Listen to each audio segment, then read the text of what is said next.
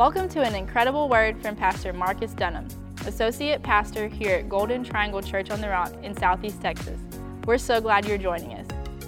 For more information about Golden Triangle Church on the Rock Ministries, visit our website, C O T R dot com. Enjoy the word. We're going to be turning to the book of Isaiah today, the book of Isaiah. We're going to be in chapter six. And the title of today's message is, Lord, Send Me. Lord, send me. You know, you may be familiar with the, you know, where we're going today in Luke chapter six, and every time I come across this scripture, it reminds me of a song I used to listen to in my twenties called Send Me, and it was, a, it was by a guy named Lecrae, and, uh, you know, he's a rapper, and, and he loves Jesus, and this song, man, it would charge me up. You know what I mean? Like, you, you you guys know you got those songs, you know, that just really get you really excited about Jesus. And, man, you know, me and my friends, you know, we would get together, you know, we jam to this song, and we'd be like, man, man, listen, we're going to do, God, you know, God, use us, man. This, God, I'll do anything for you. Let's go. We get all charged up. Ah! And, you know, I don't know. You know, we were just excited. But this song, you know, it, it you know, it always got in my heart because I know that, you know, if anybody, you know, if if if God looks for anybody, I'm willing to go for Jesus. And I know that every one of us have that in our heart. And um, that's, that's, the, that's the direction that we're going today. But we're going to begin in verse one, okay? And uh, so in verse one, we're going to start here, and we're going to read just a few words, and we're going to stop. And it, and it says here uh, in verse one, in the year that King Uzziah died. I want to stop there for a second because, you know, when we read things like this, it's easy to pass over because it's just there. But there's a reason why Isaiah wrote this. King Uzziah was a good king, and he was a king who reigned for fifty-two years in the kingdom of Judah, and uh, he did great things for that kingdom. The king uh, um, Israel was split into two kingdoms. It was the northern kingdom of Israel and the southern kingdom of Judah. He was the king of Judah at that time, and Uh, during during his reign, Israel or Judah experienced a time of peace because he was also a great war general. He won many battles, and God gave him favor. And every battle he went into, he won, and he won favorably. And so, uh, no no kingdom, no other kingdom dared to to impose itself on Judah because they knew that he was strong and he was mighty. And things during that time were great until they weren't. Um, eventually, he passed away, and the throne was empty, and uh, it, it, it caused a little bit of uneasiness um, with Judah, and also uh, for it, uh, um, for Isaiah as well. And um, what we see is uh, Isaiah. He also was a big fan of of. of uh, King Uzziah, so much so that he wrote about him. Uh, um, the book of Chronicles tells us that he wrote about him, and he wrote of all the things that he did. And so clearly, he was a supporter of King Uzziah, but he passed away. So you can imagine him being sad, and you can um, imagine the uneasiness. And it reminds me a little bit about, you know, it reminds me a little bit of today, you know, the state of our world, the state of our nation, you know, um, You know, when, when we look at the things around us, it's it's easy to notice that that it seems like things are just getting worse and worse. And it seems like the nation that was founded on godly principles, you know, seems to be getting further and further away from God. And uh, we can relate to him in that sense. And it seems like things can be a little uneasy, not sure what's going to happen. But the truth is that, like Isaiah, Everything, or I'm sorry, nothing is new under the sun.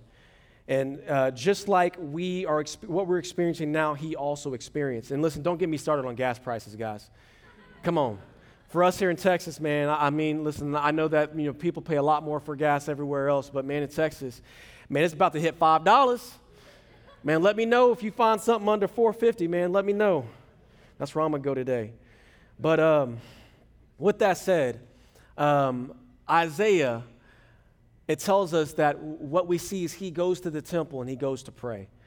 And when he goes to pray, the Bible tells us that something happens, okay? Let's let's go ahead and go there, all right? um, Isaiah uh, uh, chapter six, uh, continuing in verse one, it says, "In the year that King Uzziah died, I saw the Lord. I saw the Lord. He saw the Lord in a vision. He had a vision of God, and we're going to talk about it in a, in a minute. But it's what, what I find interesting is that he says, "I saw um, um, after, in the year that King Uzziah died, I saw the Lord." You know, there's something about getting a vision of God. You know, when we have our eyes on the problems around us, it's easy for those things to seem like things are bad, and it's hard to see past, but and we imagine that things are going to get hard and things are rough in the moment, but there's something about getting our eyes on God, getting our eyes on Him that can change things. Amen? Anybody know that when we begin to look to God, things begin to look a little different? And that's the same thing we see here. Continuing in verse one, it shows, it says that I saw the Lord high and exalted, seated on a throne, and the train of his robe filled the temple. Verse two, above him were seraphim, each with six wings, with two wings covering their faces, with two covering their feet, and with two they were flying. And they were calling to one another, "Holy, holy, holy is the Lord God Almighty. The whole earth is full of his glory." Verse four, at the sound of their voices, the doorposts and thresholds shook, and the temple was filled with smoke. Wow. That is a vision. Man, I, you know, every time I read this, it, it just seems so like out there. Like it's so bizarre. It's so crazy. It's almost like you can't really get a hold and get a grasp of what is being said here. But I think that's kind of the point. It's it's is is is is Isaiah, he sees, he's he's faced with these situations, and then he he gets a, a view of God, and it's a it's a amazing, wonderful, powerful vision of God. And so I want to talk about this for just a second, and I want to talk about, I want to pull out three attributes of God that we see here in the first part of this vision that I think is going to speak to the second half of what we're going to read in just a minute. And so just a few things. Number one is that we see that God is sovereign. Now I want to talk about that for a second. Um, It says in verse one, I saw the Lord. Now, when you're when we're reading our Bibles, you may have noticed that you'll see the word Lord written two different ways. You'll see Lord, all caps, L O R D, Lord. And then you'll see capital L, lowercase O R D. While it is talking about God, it's two different words there. The word, when it's all caps Lord, that's the name of God, Jehovah, which means the God who exists. So that is that Lord. But then we see another Lord, and that's capital L, lowercase O R D, which is the word or the name Adonai, which means master or sovereign one. And this is what I love about this, the title of God. It's interesting, God is a title. And I know it sounds interesting, but, you know, titles are, are, are something that we're used to. Um, we have titles in our homes. You know, we, you know, we're fathers, we're mothers, we're husbands, wives. You know, we, we have responsibilities with those roles, with those titles. In my home, I, I, you know, I'm a, uh, excuse me, as a husband, I have a responsibility to watch over my marriage, to protect and provide my provide for my wife. As a father, I have a responsibility to watch over my children and to protect them and provide for them. We all have jobs, and in our jobs, we have titles, and with those titles come responsibilities. And it's the same thing with God. God has a title, and his title is the sovereign ruler of the universe. He is God, and he oversees everything. Everything that exists, he oversees and he is responsible for. Now that's a job right there. You can imagine, man, I couldn't imagine being God. You know, we, we couldn't imagine, literally couldn't imagine, but literally everything, not just in our world, not just in our galaxy, in the entire universe, in the heavens, and he is Lord and he is sovereign over all. Now, it says that God is Lord, and that he, it says that he was seated on a throne. He's not sitting in a chair. He's not sitting in a bench. You know, listen, anybody, anybody can sit in a chair. Anybody can sit on a bench. But not anybody can sit on a throne, right? Not anybody can just sit on the throne. Thrones are reserved for sovereign kings. And God, he is the King of all kings and the Lord of all lords. He is seated on the throne. And I love this picture that we get of God. It's when he sees this, this vision that we get is we, we get this magnificent, huge God sitting on a throne with his glory filling the temple. This is a God with power, with all power in his hands. This is a God with all authority in his hands. At any moment, he can call forth and, and, and it comes into existence. God, he has all power and authority in his hands. Guess what? God is in control. That's the vision that he saw, is while things, in the year that King Uzziah died, when things were uneasy, he saw the Lord on the throne, and he was in control. You know, listen, Isaiah may have some things to be worried about, but God didn't. You see, God is not fazed by the things that are happening today. God's not worried about the things that shake us. He is unshakable. He's not worried about it. He's in control. God has a plan, doesn't he? God knows what he's doing, and we can trust in him.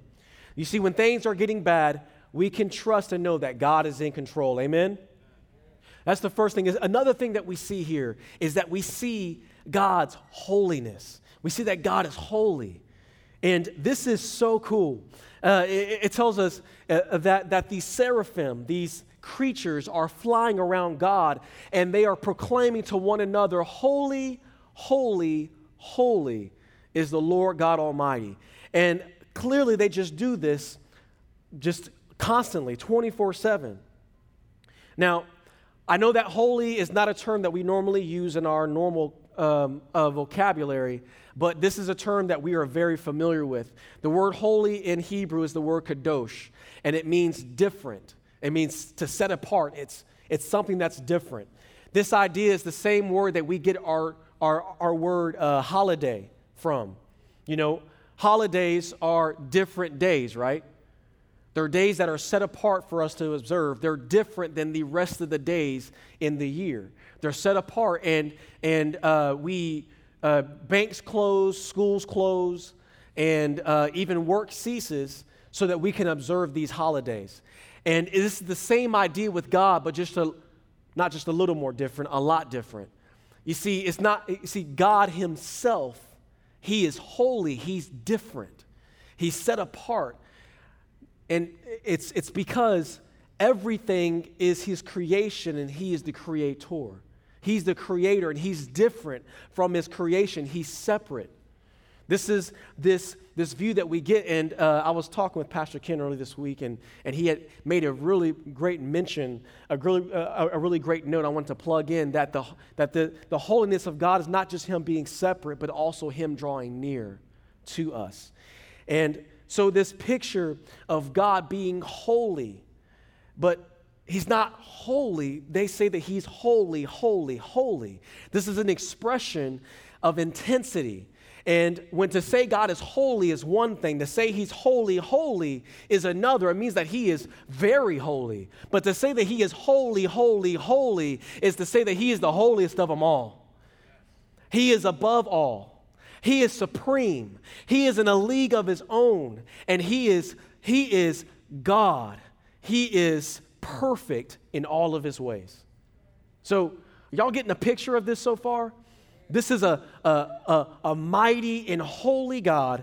And then I'm going to use one more word. Uh, this is a word we don't use ever, but it's it's a word that that that attempts to describe God, is, is that God is transcendent. And this is what this means. It, it just simply means that God is incomparable, that literally nothing we can conjure up. There's no analogy. There's no, there's, there's nothing that we can use to describe or explain or compare ourselves or anything else to God. He's, we can't understand him because he's so far above us. Uh, Isaiah chapter fifty-five, verse eight through nine says, "For my thoughts are not your thoughts, nor are your ways my ways, says the Lord. For as the heavens are higher than the earth, so are my ways higher than your ways, and my thoughts higher than your thoughts."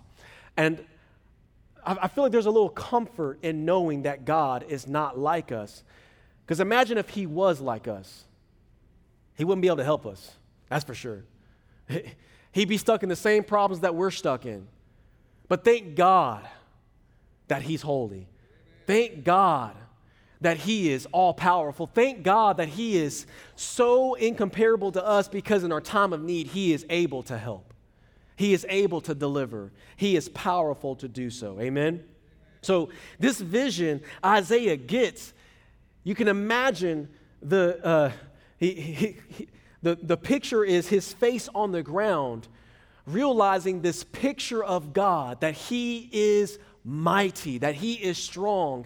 And, and it's good for us to remind ourselves that this is the God that we have in heaven, that he is powerful, all-powerful. He is holy. He is so magnificent in this, uh, that, that it's, it's so beyond us. Now, with that said, we see something interesting, is that this amazing, mighty, powerful, magnificent, glorious God does something interesting. He humbles himself, and he invites us to participate with him. What? You, I know we we know God, we know that God is love. We know that he does this, but this picture we can't just go over. We can't just go past it. This is the God we see, this amazing God. And he humbles himself to us to participate with him. Listen, God has a plan. He knows what he's doing. It says here in verse eight, I heard the voice of the Lord saying, whom shall I send, and whom will go for us? This is in verse eight. Who will go for us? You know, God, as I said, he has a plan. He knows what he's doing. He has things under control. He's not worried. He's not concerned. And he has a plan. But here's the interesting thing. This God who is all-powerful, guess what? He can work this plan on his own. He's He's big enough. He's strong enough. He, he, he has all that he needs. I mean, clearly, he is powerful enough to do this thing on his own. Yet, he doesn't. You know, he has angels in heaven. And at the mention of his name, they, they, they do his bidding just like that. He, he could send his angels. He could send his, he could send his angels to go and do his bidding. But he didn't. He chose you and me. God could work with any creature, and he can use anything to bring about his plan, and yet he chose you to work with. God chose you. This God that is hard to understand when we read this, this passage of Scripture, that, wow, he's amazing, chooses to work with you. God loves you so much that he's willing to be patient with you.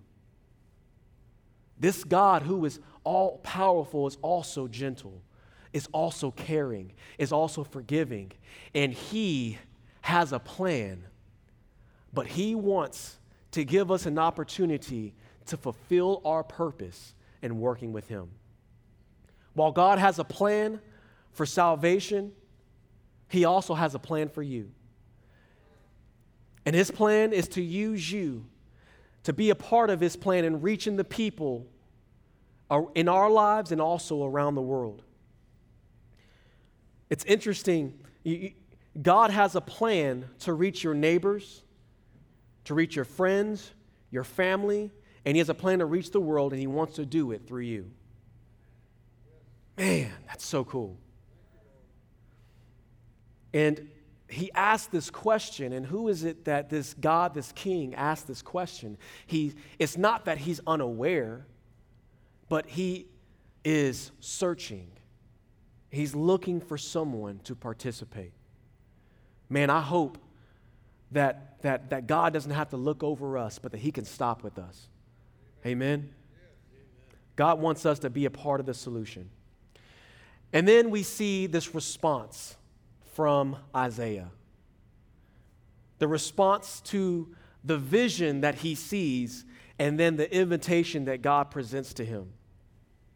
After seeing the vision, this is what we see. We're going to go back to verse five. Isaiah says, "Woe to me, woe is me, I cried. I am ruined, for I am a man of unclean lips. I live among a people of unclean lips.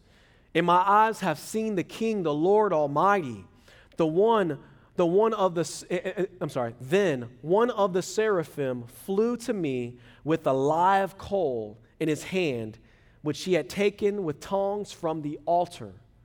With it he touched my mouth and said, 'See, this has touched your lips. Your guilt is taken away, and your sin is atoned for.' Then I heard the voice of the Lord saying, 'Whom shall I send? Whom will go for us?' Then I said, 'Here I am, send me.'" You see, we see this picture of Isaiah humbled at this presence, humbled in the presence of God. After seeing this vision, face to the floor, humbled before God, realizing and aware that he is so completely unworthy in his presence. And um, I love the I love the way Pastor Ron describes humility. He describes it as our need for God. Humility is is simply our need for God. And that's exactly what we see is Isaiah bow before God in this presence saying, "God, woe is me. I am unclean. My lips are unclean." And to have unclean lips is to have an unclean heart. That's what he was saying.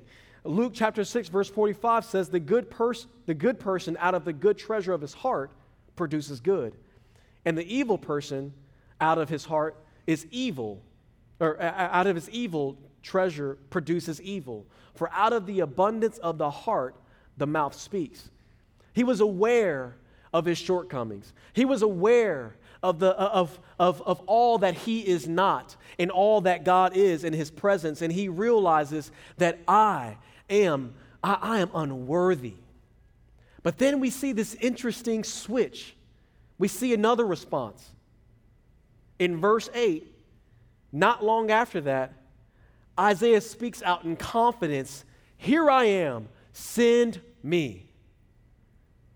It's such a drastic change that, that woe is me, and then it's, "God, send me, I'll go for you."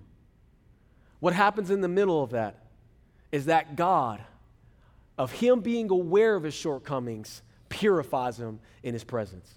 At the altar, at the altar, he lays down before him, aware that he does not have it all together, that he is that, that he falls short of God, and God met him where he was at, and he touched him, healed him, purified him, and prepared him.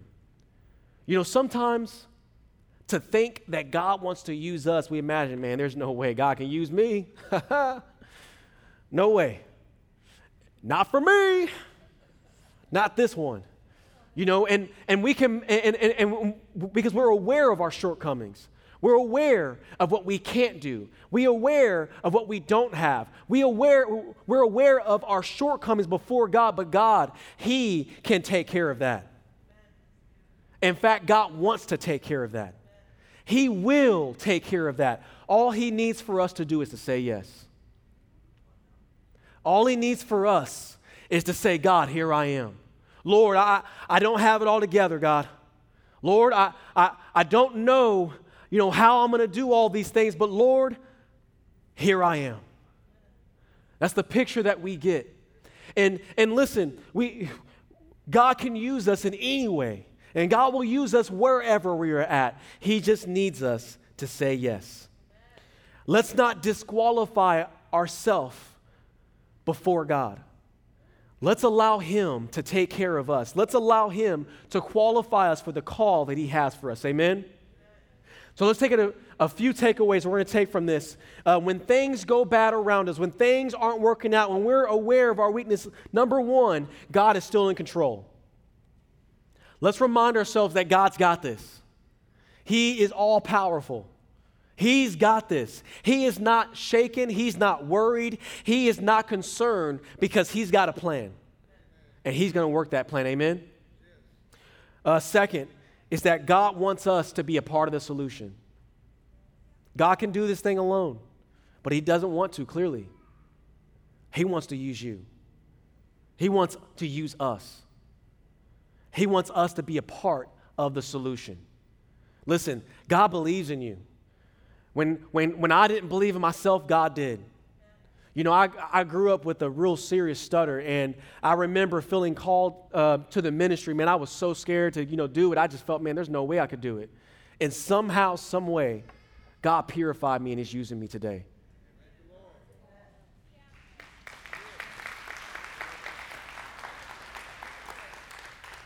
God can use any one of us. If God can use this guy, God can use anybody. And and and and God will use you in your context. He will use you in your context. Because there's people in your family, there's people in in, uh, in your friend group, your neighbors, or all the people that we're reaching across the world. God will meet you where you're at, and he will use you in your context. But God wants us to be a part of the solution. And number three is that we have an opportunity to say yes. You have an opportunity to say yes. We get to say yes to God. We have the opportunity to say yes to God. And guess what? God is hoping we do. He hopes that we say yes, because God will use you. He will use your, he will use what you have. He will use your resources. He will use your, your uh, he will use your relationships. He will use your abilities. He will use your profession. He will use whatever you have, and whatever you choose to give to him, he can use it for his kingdom. Amen? Because it is all about the gospel. Amen? Yes, listen, if you're here today, you might be listening to this, and maybe you're not sure that you know Jesus. You might be watching online today, and, you, and you've never given your life to Jesus, and right now you just feel stirring. You just feel like God is calling you. You sense that God wants you to give your life to Jesus. I want to give you that opportunity today, because God also wants you to say yes. You have that chance right now. The Word of God tells us that God loved us so much that he sent his one and only Son to die on the cross, that if we believe in him, we won't perish, but we'll have everlasting life. If we trust in him, if we place our faith in him, he will save us. Romans ten nine tells us that if we believe in our heart and confess with our mouth that Jesus Christ is Lord, we will be saved. God wants to save us, save us from our sin, and give us a new heart. That can happen for you today. Church, I'm going to ask you to pray with me here in a second. If you're saved and you know you are, I want you to pray with me. But we're going to give some people here and also online an opportunity to receive Jesus. And if you're here today, I'm going to ask you to pray this prayer. We're all going to pray this together. But if you're here and you know that you're not saved and you want to be, it's as simple as a, as, as just praying today. So, uh, church, we're going to pray. Uh, those who are online, I want you to pray with me. Everybody, uh, I want you to say this prayer. Say, Jesus, thank you for loving me. Thank you for sending Jesus to die for me. And I open up my heart and ask you to come into my life, to be my Savior, and help me to follow you. God, I trust you with my life. In Jesus' name, amen. Amen. Come on, let's give it up. Let me just say this. If you're here today and you prayed that prayer for the first time, there's no magic in those words. It's all about your faith. And if you pray that today and you believe those words, the, the, the Bible says that you are born again. You are saved. Thanks again for joining us for this dynamic message from Pastor Marcus Dunham. Visit C O T R dot com and subscribe to our social media platforms to stay up to date.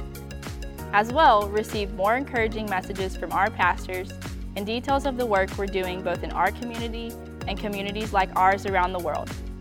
Today and every day, God bless.